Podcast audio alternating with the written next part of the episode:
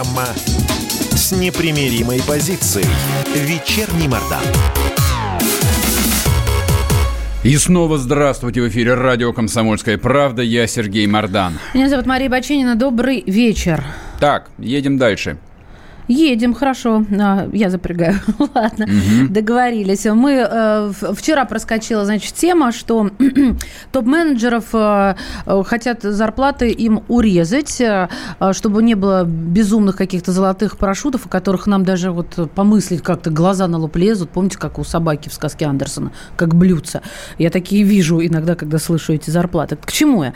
К тому, что в Кремле уже стали комментировать идею э, по поводу урезания зарплаты топ-менеджеров, менеджером а, Путин не высказывался, комментировал Песков, э, и, э, собственно, нужно равнение... Ну, какие выводы, да, вот э, из его высказывания? Нужно равнение на Запад? Никаких, он не в курсе. Вот. Песков, на самом деле, да, был просто не в курсе и сослался только на, старое, на старый комментарий Путина, я уж не помню, годичной или двухгодичной давности, вот, ну. когда ему задали вопрос, типа, какого рожна у глав госкомпаний такие там гигантские зарплаты, на что он абсолютно логично ответил. Ребят, то есть, если компания работает на мировом рынке, то значит зарплаты руководителей должны вроде бы как соответствовать э, мировому уровню. 30 миллионов в год. У кого? Ну, топ Мы не знаем, мы не знаем. Я знаю такого деле. человека одного.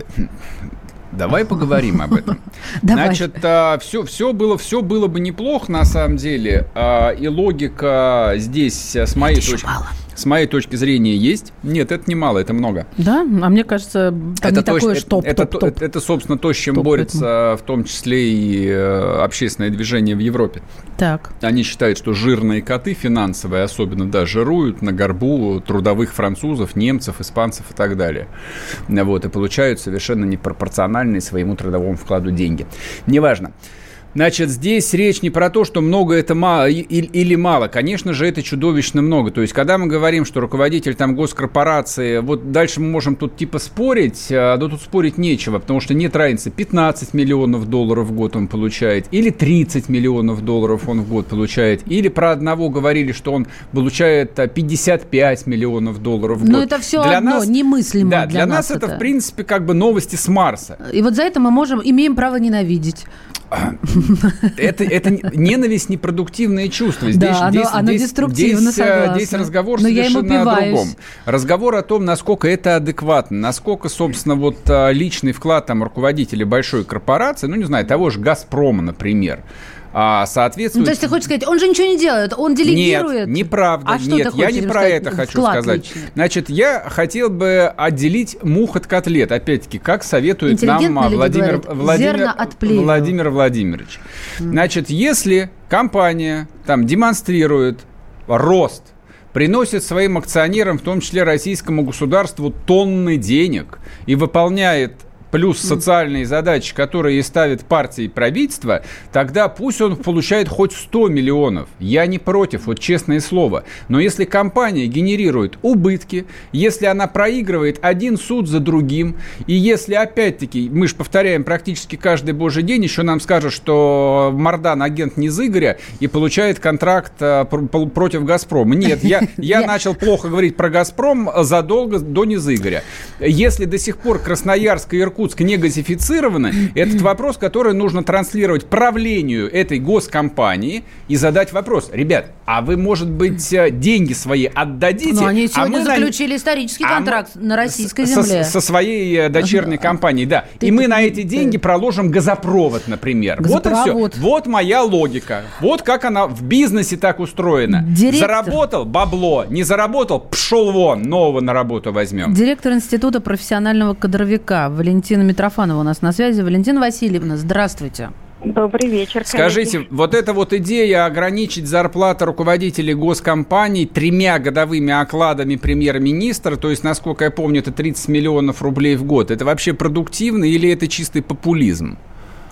Ну, я бы сказала, что это действительно, наверное, есть в этом очень много такого э, не сильно разумного, поэтому тут же вопрос, я согласна, вот часть дискуссии вашей услышала о том, что вопрос не в самих суммах, вопрос в том, исходя из чего мы сравниваем, исходя из того, действительно выполняются ли э, задачи и показатели, которые ставятся перед госкорпорациями, потому что очень многие привыкли сравнивать, и это тоже прозвучало у нас в речи президента, что заработная плата должна быть конкурентна э, заработным платам топ-менеджеров там, в иностранных государствах, чтобы наши туда не утекали.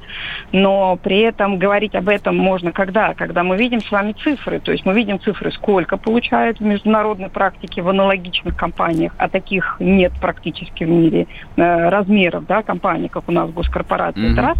А во-вторых, мы не видим с вами, ну, точнее, не видим каких-то объективных э, цифр и объективных заслуг, которые давали бы четкое понимание нам, как бы, смысла этой заработной платы. То есть, условно, да, вот госкорпорация пришла с такими деньгами, вот поставленные на год национальный проект, национальные задачи, вот она их выполнила, вот она, собственно, соответствующая оплата. Причем у нас же до 2018 года э, все бюджетные организации перешли на такое понятие, как эффективный контракт. То есть эффективный контракт это что такое? Есть постоянная часть, есть как бы переменная часть, которая зависит от критериев эффективности. Ну, по сути, тот же там KPI, как в бизнесе. А, но при этом почему-то у нас руководители госкорпорации не находятся на эффективном контракте, хотя это было бы, ну, наверное, гораздо более логично и понятнее всем. А вот можно я еще вопрос задам? А, вот он проистекает из моего первого. А с вашей точки зрения, 30 миллионов рублей в год это три года, я подчеркну, это три годовых оклада премьер-министра. Это как, не маловато ли премьеру такой большой страны платить всего 10 миллионов, э, ну, без, я понимаю, без надбавок?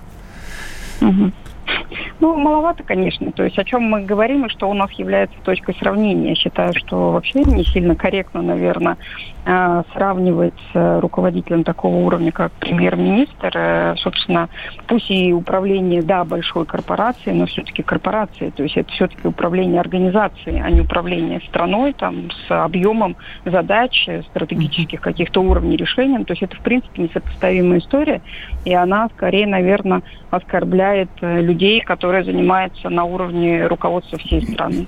Валентина Васильевна, а мы можем а, провести какие-то э, сравнения с западными зарплатами? Вот Борис Джонсон сколько получает, известно народу, э, тому же британскому или нам? Или же э, какой-нибудь другой э, руководитель госкорпорации, ну, как сравнение? Там... Американский президент получает да он, он менее, менее, менее, менее 80 тысяч это долларов в год. Это известно. Не, не Нет, это пример. пример. Это, это пример. Это официальная зарплата американского Еще президента. Сколько? Она известна. Сколько? Там около 80 тысяч долларов в год он получает. Сколько на рубли, да? Это немного.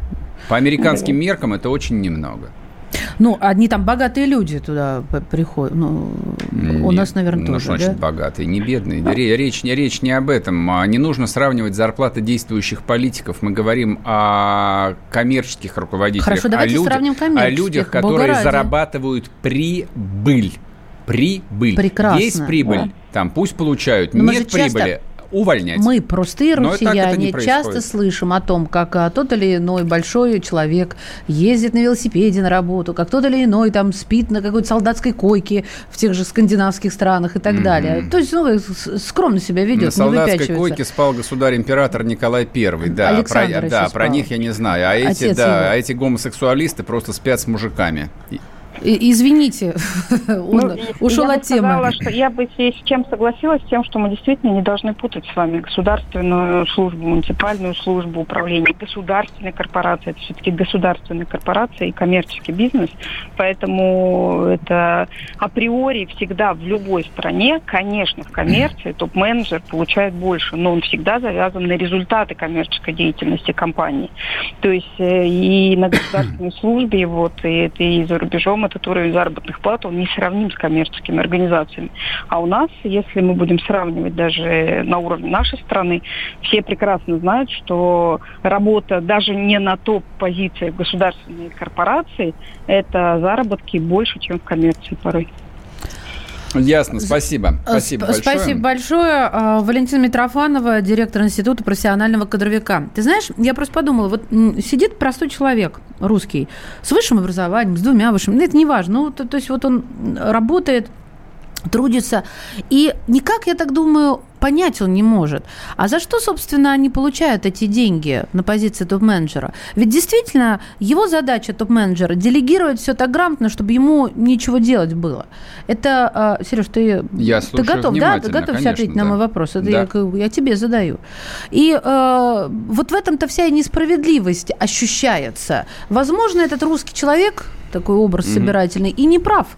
Но объяснить ему никто не торопится. Ваш выход – маэстро. Нет, Вы а нам объясните? Ну, я попробую объяснить. С моей, точки, с моей точки зрения, логика человека, который работает во власти, является ли он действующим министром, либо главой госкорпорации, совершенно не заключается в зарабатывании денег. Он служит государству, он служит народу, он служит нации. Это его главная мотивация. Если его башка занята тем, как бы заработать себе на новую яхту или на новый дом в Майами, его нужно выгнать с этой работы. Это моя вот предельно простая логика. В ней нет никакого социализма. Это просто разное устройство головы. Если тебя интересуют бабки, ты идешь заниматься бизнесом. Родина – это так не про, про бизнес. говорили не имеет, зна- а, не а, имеет про значения. Мы вели Они речь. все чиновники, никто из них в бизнесе никогда в жизни не работал. Это единственное, что про них надо знать. Вернемся после перерыва. Ну что вы за люди такие? Как вам не стыдно? Вам по 40 лет. Что у вас позади? Что в настоящем? Что впереди? Опомнитесь, пока не поздно. Вот вам мой совет. Ведущие нового утреннего шоу на радио «Комсомольская правда» уже совсем взрослые люди. Но ведут себя порой. Особенно, когда собираются все вместе. Они обсуждают, советуют и хулиганят в прямом эфире – с понедельника по пятницу. Начинайте день вместе с программой «Взрослые люди». Ведущие Тутта Ларсон, Валентин Алфимов. Стартуем в 8 утра по московскому времени.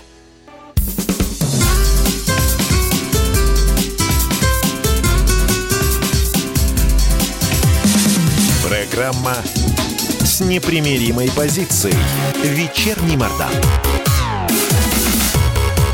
И снова здравствуйте в эфире радио «Комсомольская правда». Я Сергей Мордан. Меня зовут Мария Бачинина. Предлагаю напомнить еще раз средства связи WhatsApp и Viber. Да, те, кто, значит, склоняются к мировой закулисье, по WhatsApp и Viber пишут 808 967 200 ровно 9702 или пользуются американским Ютубом, где идет трансляция и работает чат. Вы там можете писать свои комментарии, вопросы и так далее, и так далее. А настоящие русские патриоты – подписываются на телеграм-канал «Радио Комсомольская правда» и на телеграм-канал «Мардан». И пользуются русским мессенджером Телеграм. Тебе тут столько написали, что Очень зарплата хорошо. президента... Зарплата Мардан, американского президента, да, я прочитал. 400 тысяч долларов в год. Тысяч. Да, я понял, да. Минус налоги, которые, собственно, с таких зарплат составляют примерно 50%, и на руки он получает 200 тысяч. Это, в общем, как бы немало, но по американским меркам такой upper middle class.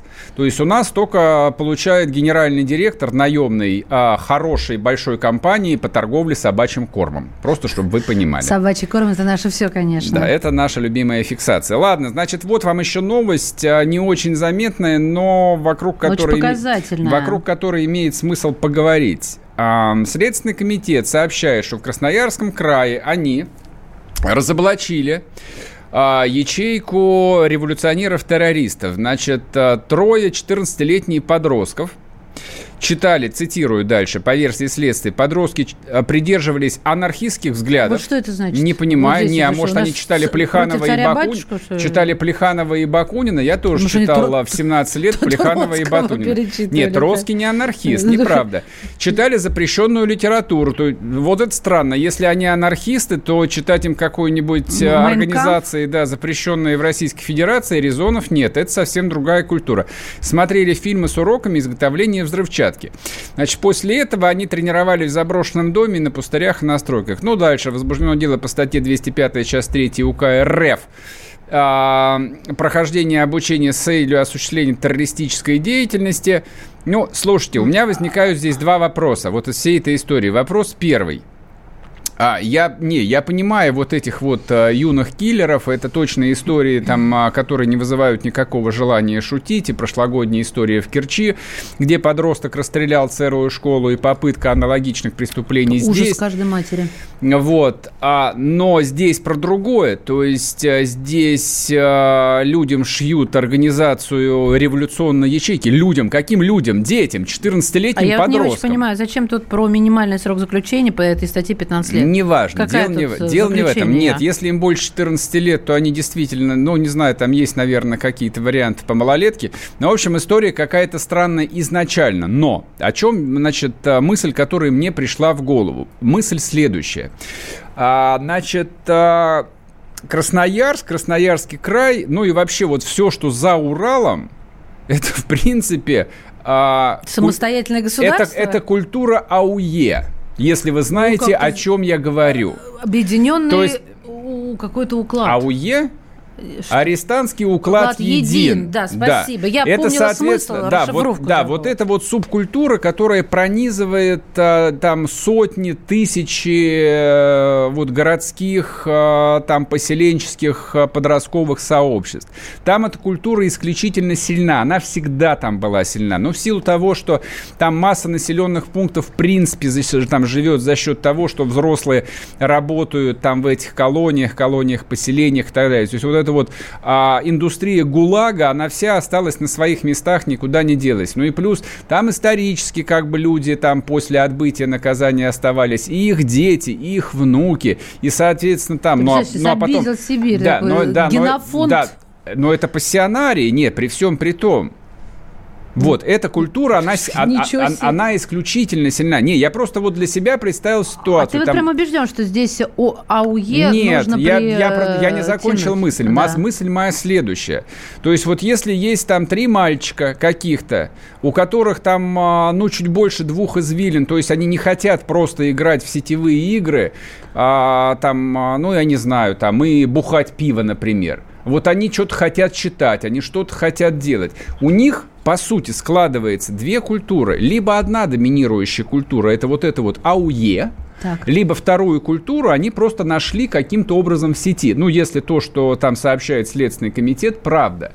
Из этого у меня возникает только один вопрос. А этими пацанами, ими хоть кто-то хоть когда-то занимался. То есть ты хочешь сказать, что кто... они э, не какие-то, не, не, не быдло стайл, они да, читать хотят, кто-то обратил хотят внимание, да, что пацаны и хотят их надо читать. было в нужное русло, только лишь. Только лишь. Это, это первая мысль, которая у меня возникла на самом деле. Вот, вот я меньше, меньше всего хотел бы там опять а, начинать проводить аналогии с совет, совет, совет, советским временем. Но дело в том, что а существует ли какая-то вот социальная модель, социальная социальная система, которая бы, ну, детей, подростков, мальчиков, девочек, у которых есть, ну, очевидно, какой-то потенциал, вовлекала бы, ну, Конечно, хоть, хоть куда... А, расскажи. Ну смотри, а, я сейчас вот э, не буду пестрить названиями, но огромное количество проектов э, в России, как раз вот э, детей, подростков одаренных, вовлекают в разные проекты на деньги правительства, на деньги страны. Я, я даже помню... Чего? Куда вовлекают? Слушай, ну я говорю, я сейчас вот не, не приведу тебе пример с названиями, но даже одна, а, а, однажды делала интервью на эту тему. Было дело. Что значит чего? Того. Это не ответ. Ну, на самом деле. Может быть, это чисто московская история, хотя она по всей России. Ладно, давай э, пообщаемся с человеком, который больше нас понимает в голове подростковой. Психотерапевт, психиатр Александр Федорович с нами на линии. Александр Михайлович, здравствуйте. Здравствуйте. Здрасте. Вот вы нам скажите, это испорченные подростки или это, как Сергей говорит, попавшие не, на ту, не в то русло, то есть ими никто не занимался? Они читать хотят, хотят отличаться, хотят выделяться. И это хорошо, просто не по той тропе пошли. А, вы знаете, наверное, а, чтобы внести какую-то ясность, я скажу, что э, не, не то и не другое.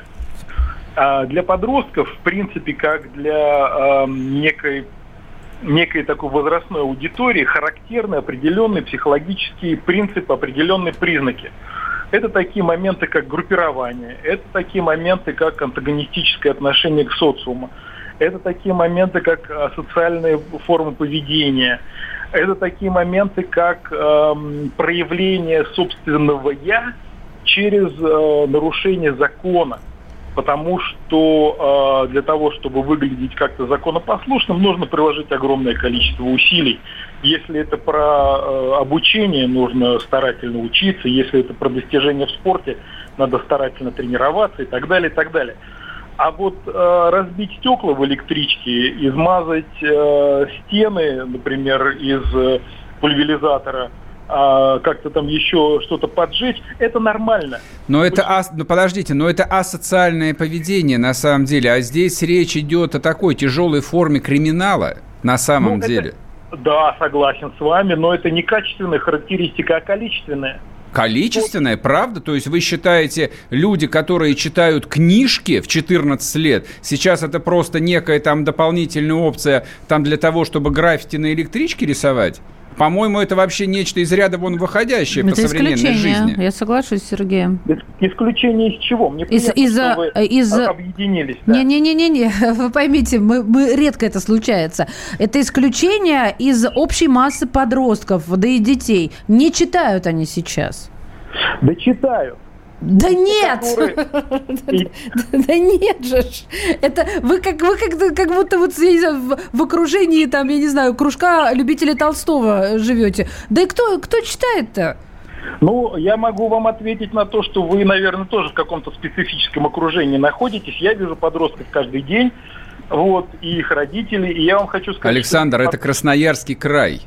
Это медвежий угол. Просто как бы вы сориентируетесь, речь не о Москве, а о Петербурге. Речь там реально идет, в общем, о детях, которые, ну, я там с уверенностью в 90% там готов был бы поручиться, что вот они из общего социального, там из общей массы очень сильно выделялись. Хорошо, давайте я спрошу, что вы хотите от меня услышать в таком случае, если то, что я вам предлагаю, вам не подходит. Не, нам все подходит на самом деле, любой а ответ. Если подходит, Нет, то тогда см... давайте продолжим. Значит, среди подростков, так или иначе, есть некая возрастная категория, когда они проходят вот эти э, этапы там открутить лягушке лапку, посмотреть, как что-то взрывается, поджигается и так uh-huh, далее. Uh-huh. И большинство, тотальное большинство через это проходит. Но со временем, со временем это остается в прошлом, и только для единиц это становится э, в будущем их реальностью. Mm-hmm. Те потоки, о которых мы говорим, пока еще не ясно. Может быть, это адепты э, какой-то организации, мы не знаем. Возможно, это дети, которые придумали что-то там для себя и, насмотревшись фильмов или каких-то хайпов или каких-то компьютерных игр, решили себя как-то попробовать. Мы пока не знаем, следствие mm-hmm. в этом разберется. Но, к сожалению, их деяния э, квалифицируется по статьям уголовного закона. Незнание закона не освобождает от ответственности, это ясно совершенно. Но тем не менее это дети. Нестись к этому можно, я надеюсь, будет э, по всяким э, законам, с одной стороны, де юра, а вот по законам психологии, я думаю, де-факто и вот с этим придется еще разбираться. Спасибо. Ясно. Спасибо большое. Мы, да, мы уходим на перерыв. В эфире был Александр Федорович, психотерапевт, психиатр. Ну, в общем, как бы разъяснил логику, как должна дальше действовать местная власть и местные силовики. Да, чтобы они себе галки не писали в раскрытом деле. Вот, а слегка поработали с детьми как родители. Вернемся. Программа с непримиримой позицией. Вечерний Мордан. Летописцы земли русской к вам возвращаются. Я не буду там сейчас, не бойтесь, Роман, оппозиционно выступать. Ой, давайте про график послушаем. График, а все, что не по графику, нафиг, нафиг. Нафиг, нафиг, нафиг. Да, да, да, да. да. Роман, меня, конечно, от вас потряхивает, прямо скажем, да? Не, ну вы же это сказали. Я просто пытаюсь понять. Роман, вы не пытаетесь понять, вы юродствуете. Не надо, пожалуйста, я вам делаю опять-таки замечание. Кашин-Голованов. Отдельная тема. На радио «Комсомольская правда». По будням в 9 вечера по Москве. Это позиция Олега Кашина из Лондона. А теперь э, Роман Голованов из леса.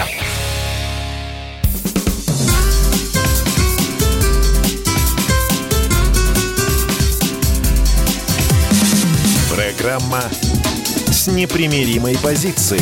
Вечерний Мордан. И снова здравствуйте. В эфире радио «Комсомольская правда». Я Сергей Мордан. Меня зовут Мария Баченина. Добрый вечер. Пишите больше, почитав в перерыве. Да, Хочу сегодня нет. Сегодня, я. Да, сегодня много написали. И, в общем, как бы люди правильно отреагировали на прошлую тему относительно да, очередной, в общем, победы красноярских следователей, которые разоблачили террористическую ячейку, состоящую из трех 14-летних подростков, которые придерживались анархических взглядов и учились делать взрывчатку. Я прям даже сейчас хотел вспомнить вспомнить, э, что мы тоже, в общем, а, пытались взрывать селитру где-то лет э, в 10-11. А потом думаю, Зажевывая это дело гудроном, да? Да-да-да, не предъявят ли мне что-нибудь подобное. Еще они там пытались взрывать. Не, здесь, конечно, было бы важно узнать фамилии этих подростков. Вот что, да, чтобы понять, как... как отобрали, сказали, пока мать не приведешь, не отдадим, потому что я спустила колесо у трактора Беларусь или какой-то гигантский был. Они Неплохо. Да. Так, ладно, ага. значит, давайте начнем а, новую тему. А, Кому-то покажется это, в общем, довольно скучным и неинтересным, но вообще-то речь касается управления российскими регионами. Значит, то, что вы любите более всего, «Единая Россия». А я в течение двух последних дней э, следил значит, за развитием истории. Тут же приближается единый э, день голосования. Вот, и выборы будут происходить целой пачке российских регионов. Если вы помните, в прошлом году а, большинство губернаторов и всяких э, депутатов, mm-hmm. они выдвигались Само. Э, как самовыдвиженцы. Логики я в этом никакой не видел, честно говоря. То есть какая, какие к черту самовыдвиженцы? Родина потратила там 15 лет жизни и тонны денег на создание партии «Единая Россия», да, для того, чтобы, значит, а, эти чиновники э, выступали теперь как самовыдвиженцы. Mm-hmm. Ну, соответственно, прошел год. Ну, так и партия их осудила. Да, никто там никого особо не осудил. Это было принято, дело. в общем, некой новой там политической технологией. Соответственно, в этом году они теперь снова выдвигаются от «Единой России». Я задаюсь вопросом, а что поменялось-то за прошедший год? Чем-то вдруг они опять полюбили свою родную партию? Давайте поговорим об этом а, не в диалоге, а ну тоже в диалоге, но на троих. У нас на связи член Российской ассоциации политических консультантов, политолог Юлия Мелешкина. Юлия, здравствуйте. Здрасте. Здравствуйте. Да, все, в, все а, в YouTube там можно наблюдать. Да, скажите, пожалуйста, какой радости вот губернаторы решили опять выдвигаться от «Единой России», а не самовыдвиженцами? Чего, что Но... вдруг их так переколбасило-то их за год? Ну, хочется сказать, что мода этого сезона поменялась, и это будет в метафорической форме правда. Ага. На самом деле, 2018 год отметился поражениями выдвиженцев от «Единой России», в том числе губернаторские выборы. Это Приморский край, прежде всего, это Хабаровский край. Да, учитывая ошибки кампании 2018 года, э, часть губернаторов, особенно в высокорисковых территориях, да, ну, например, Санкт-Петербург, мой родной город, пошла избираться в качестве самовыдвиженцев да, и эта кампания была своеобразная, она не сказать, что неуспешная, неуспешная, но следствием вот этого вот сокрытия прошлого членства в Единой России, на мой взгляд, стало как раз снижение а, репутационной потери части губернаторского корпуса. Приведу пример с Александром Бегловым, да, который, соответственно, выдвигался самовыдвижением, и везде были изничтожены следы, что он там э, являлся членом, высокопоставленным членом партии «Единая Россия», что серьезно ударило по репутации. В то же время мы помним с вами выборы в Мосгордуму 2019 года, да, где все шли самовыдвиженцами, не было Единой России, но в, э, в истории новой искренности, где все, все, все союзы сохранены в интернете, да, то есть, э, в общем, собственно, репутация Единой России лучше, чем скрывать, что ты из Единой России, поэтому я думаю, этот сезон именно под этим знаком пройдет. А вот разве не самое важное не то, откуда ты, а то, с какими обещаниями ты приходишь? Ведь народ голосует не не за э, партию, а за надежду на лучшую жизнь, ну, по большому гамбургскому счету. Ну, да, вообще народ голосует за личность. И если ему кто-то нравится, независимо от какой партии, это человек проходной реально, да. А Единая Россия, особенно в посткрымском консенсусе, да, 2014 года реально давала голоса. И 20-30% рейтинга на старте она давала любому депутату, кандидату, любого уровня, любому губернатору, только потому что он шел от Единой России. Сейчас эта ситуация нивелировалась, э, безусловно, да, и если человек идет от Единой России, это не дает ему стартовый рейтинг, но с другой стороны, если он уже состоял в Единой России и скрывает это, это несет репутационную, наносит подозрительно, как минимум. На да? мой взгляд, здесь даже не репутационные. Вот я как, э, наверное, человек из народа, соль земли русский, почувствовал здесь сразу предательство.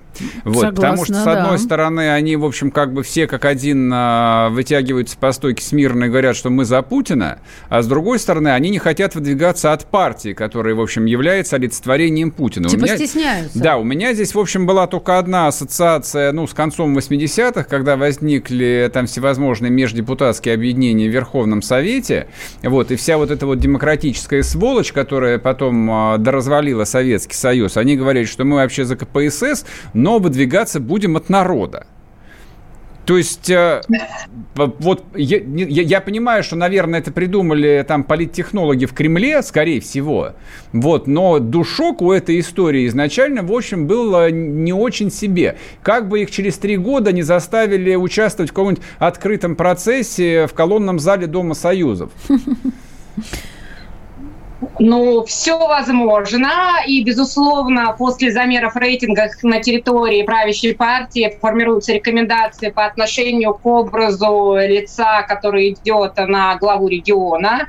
И, безусловно, очень часто не сам кандидат принимает решение о том, от кого он идет, да, а опирается на рекомендации разного рода сил и консультаций, которые причастны к его э, кандидатству, к кандидатству в данном процессе. Поэтому я думаю, не всегда это их собственная инициатива даже если они преданные члены партии. Безусловно. То есть кто-то за них принимает решение, что ты в этом году будешь выдвигаться от «Единой России», и это точно так же в следующем говорят, нет, будешь самым выдвиженцем. Они что, попки бессловесные, что ли, все такие? Нет, я Вы думаю, как-то разоч... разочаровываете нас. Нет, я думаю, там расписываются риски. Но работая политконсультантом, я пишу о рисках, которые несет то или иное решение, и о возможностях, которые оно дает. А, лицо, принимающее решение, соответственно, опираясь на это, выстраивает свою стратегию. Да, это совместный процесс. Вам Поэтому, не... безусловно, я думаю, их мнение учитывается, но серьезная консультативная поддержка, в том числе по данным социальных исследований, она действительно есть. Слушайте, а у вас есть такое, если не понравится, вернем вам деньги, если проиграете, вернем вам деньги? Нет? Фарид А мне кажется, это неплохой маркетинговый ход. Вам не кажется, что вот это вот увлечение так называемыми политическими технологиями, которые, ну, лично я считаю чистой воды жульничеством, манипуляциями, оно, в общем, привело к тому, что у нас по прошествии 30 лет вроде как э, постсоветской демократии не возникло ни одной полноценной э, политической партии, а, в общем, э, симулякры сплошные. Слушайте, ну, политические технологии используются во всем мире, соответственно, журналистика – это тоже политическая технология. Нет, журналистика – это не технология, это другое совсем, это профессия. Она используется как часть технологии на некоторых федеральных каналах, на большинстве этих э, федеральных каналов, то мы прекрасно знаем про существование темников и прочих вещей, и повестки. Мы не знаем, да? у, нас, у нас нет темников, мы тут жарим за что хотим, и все, поддерживаем Путина, и никто нам не посмеет указать его не поддерживать, например. Вот, нет никаких темников, это все тоже ложь, которую не, не, придумывают политтехнологи. Вопрос, э, все, пропустили. А, самый главный вопрос, он действительно любопытен. У нас невозможно возникло ни одной толковой партии. Да не толковой, вообще их а, никакой ну, партии такой, знаете, нету. Вот о чем речь. Правдивый, truly, madly, deeply, вот то, как говорят э, англи- на английском языке. Так, чтобы Прямо, да. Даже, Извините даже, даже, даже, даже Навальный чистой воды симулятор, точно такой же там а, продукт группы политтехнологов, которые там сидят э, и за пивом придумывают для него набор очередных лозунгов. Да, мы тебе сейчас сделаем кампанию «Пять шагов против Собянина». Вау, это круто, это подрастит твой рейтинг. Ничего не подрастит. За, тебя засунули в машину Следственного комитета, а через полгода тебя забыли. Но партии-то нету по, на выходе. Вот как бы что ужасно. Вы вот чувствуете груз вины а на себе? партии? Партии, простите, я перебью, вам прям партия нужна, вы не за личность это голосуете? Это нет, идея, я голосую, нет. И я, то, и другое. Значит, поскольку я человек взрослый, я голосовал однажды за личность. Ее звали Борис Николаевич Ельцин. Я не, не, не могу больше говорить, что я о нем думаю, потому что меня ругали за последнее мое выступление здесь. А, вообще я считаю, что у русского народа есть богатый опыт негативный, когда он голосовал за личностей. Просто за личности, без идейных. А вот в 90-м году он голосовал за патентованного мерзавца, который просто вот а, ради жажды власти развалил все, что у нас было. Вот это вот ровно то же самое. Я почему и говорю, что отсутствие политических идей, политических идеалов – это очень плохая история для большой нации, которой является русский народ, например. Русские не могут жить без идеи. Вот, а им подсовывают симулякры и, в общем, какое-то пластмассовое дерьмо. Типа, да, сегодня вы будете от Единой России, а завтра будешь самым выдвиженцем.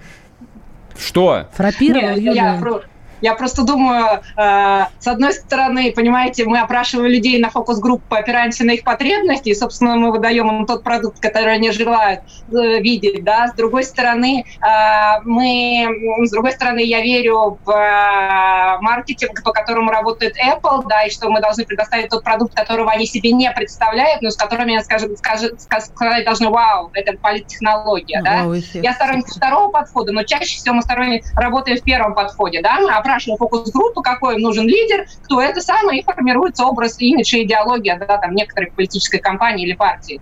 Поэтому, ну, как, как народ, э, собственно, народ Юля, имеет, что имеет. мы прервемся на пару минут, да, закончите свою речь после перерыва, и вы не уходите. Андрей Ковалев. Простой русский миллиардер. В авторской программе «Ковалев против». Против кризиса. Против коронавируса Против паники. Против кнута, но за пряники. Я расскажу вам, как спасти свои деньги и бизнес в эти непростые времена. Помните, миллиардерами не рождаются, а становятся. Ковалев против. На радио «Комсомольская правда». По будням с 10 вечера до полуночи по московскому времени.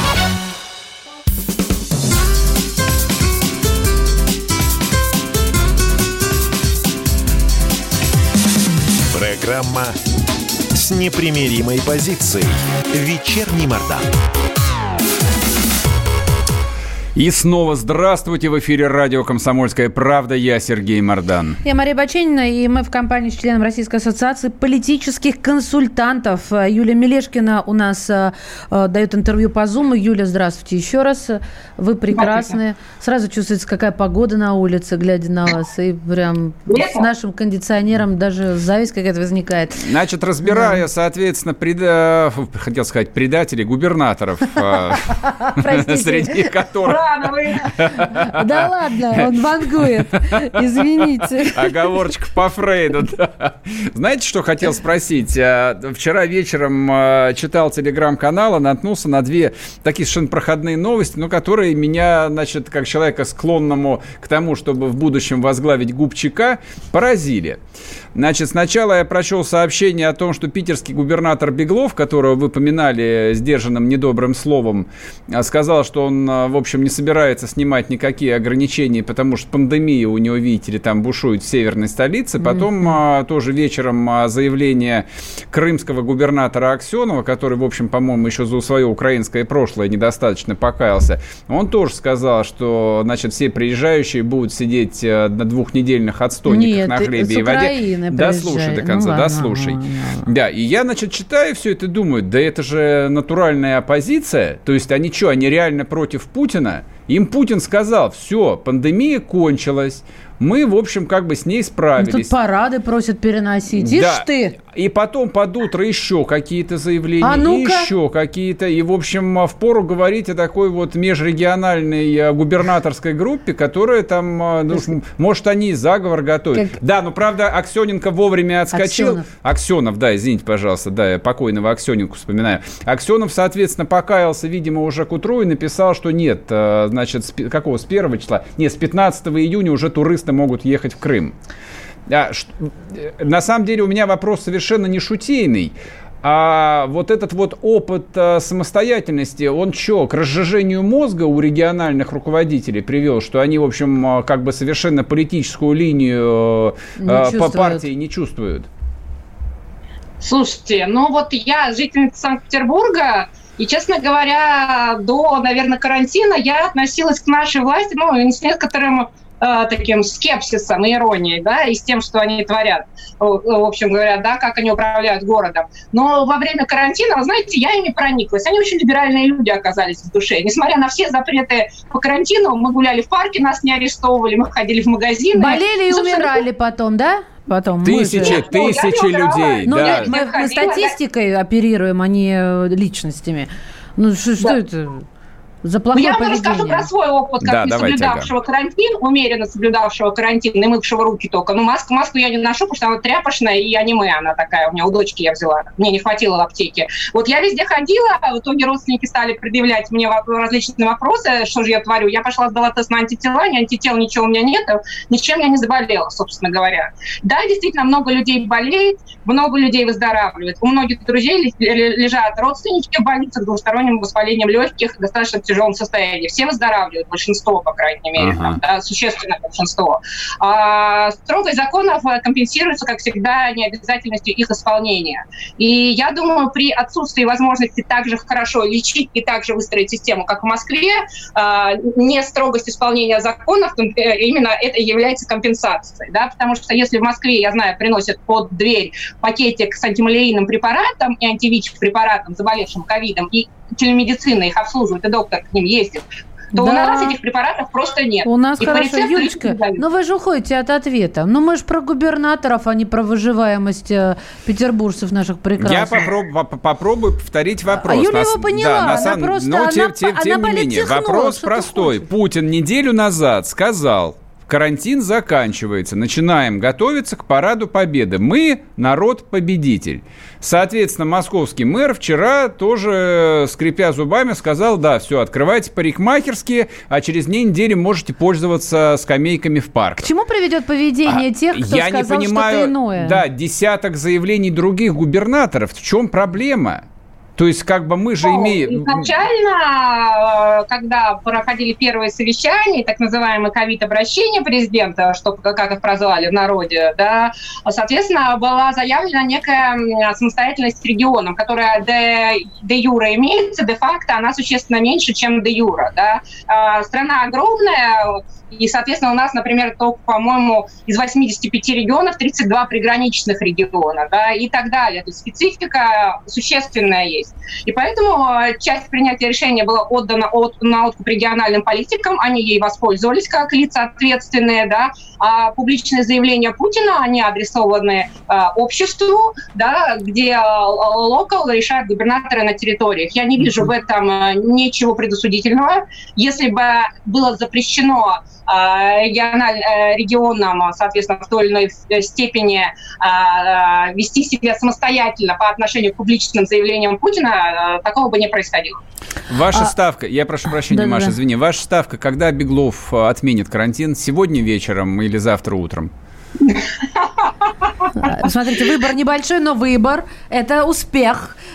У Мардана это успех, когда на выборы дают. Накануне Дня России. Да ну ладно. 11 то, то есть? он такой карбонарий, что ли? Я не понял. Это что, это то итальянское есть, блюдо? То есть, он, то есть он до 12 июня против Путина будет переть, как танк? Просто как немецкий тигр под Москвой ну, будет стоять? Но не против Путина. Против, против Путина. Всякий, кто не отменяет карантин губернатор, он против Путина. Карантин губернатор, это новое звание. Да, лично я бы трактовал это именно так. Я думаю, что на будущем открытом суде это будет именно так и трактоваться. А, ладно, давайте мы поговорим не о наших, потому что здесь я вижу уже риторикой мы уходим куда-то в прекрасное далеко. А вот мне интересно, это тоже какой-то такой политический фарс а, под названием политтехнологии. То, что сказал Зеленский, мол, а, когда все в панике, украинцы, что завтра мы умрем или что все мы умрем, а он сказал, давайте я заразите меня, я переболею и прекрасно себе пересидит. То, что он прекрасно пересидит, в этом никто не сомневается, да, на свои банковые... На своем кокаине он прекрасно пересидит, так, я э, думаю. Сереж, это моя минута славы сейчас. Ну, давай, все, про да? Вот, вот это что? Это тоже политтехнология? Ну, я думаю, Или это, знаете, такой? заявление показывает э, Зеленского как молодого, не сформировавшегося политика. Так и говорите, да? глупого.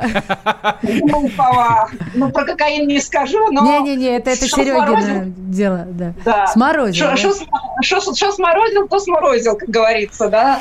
Вот. А я считаю, что, ну, вот это вот на зло бабушки отморожу уши, а давайте я... Я, к сожалению, вынужден сообщить, что мы заканчиваем программу. А, Короткое резюме, потому что украинцы добрые, наивные самый жизнерадостный и непосредственный народ. И вот они не замысляют всякие козни Юлия и каверзы для, соз... да, для член Российской ассоциации политических консультантов. Юль, спасибо вам большое. Спасибо. Скрасили вечер, Сергея. Сереж, и тебе спасибо. спасибо. Большое. да? Да, да, все, отключ... пока, спасибо. Обнимаю всех. Я прям на позитиве. Остановлены чемпионаты. Опустили трибуны. Закрываются спортивные клубы. Футболистам урезали зарплаты. Фанаты мусолят бытовые скандалы. Что будет с профессиональным спортом после пандемии? Радио «Комсомольская правда» представляет «Спорт без короны» с Константином Тереховым. Каждую неделю в прямом эфире первые лица большого спорта, звезды и представители власти. Слушайте по пятницам в 14.00 по Москве. «Спорт без короны» на радио «Комсомольская правда».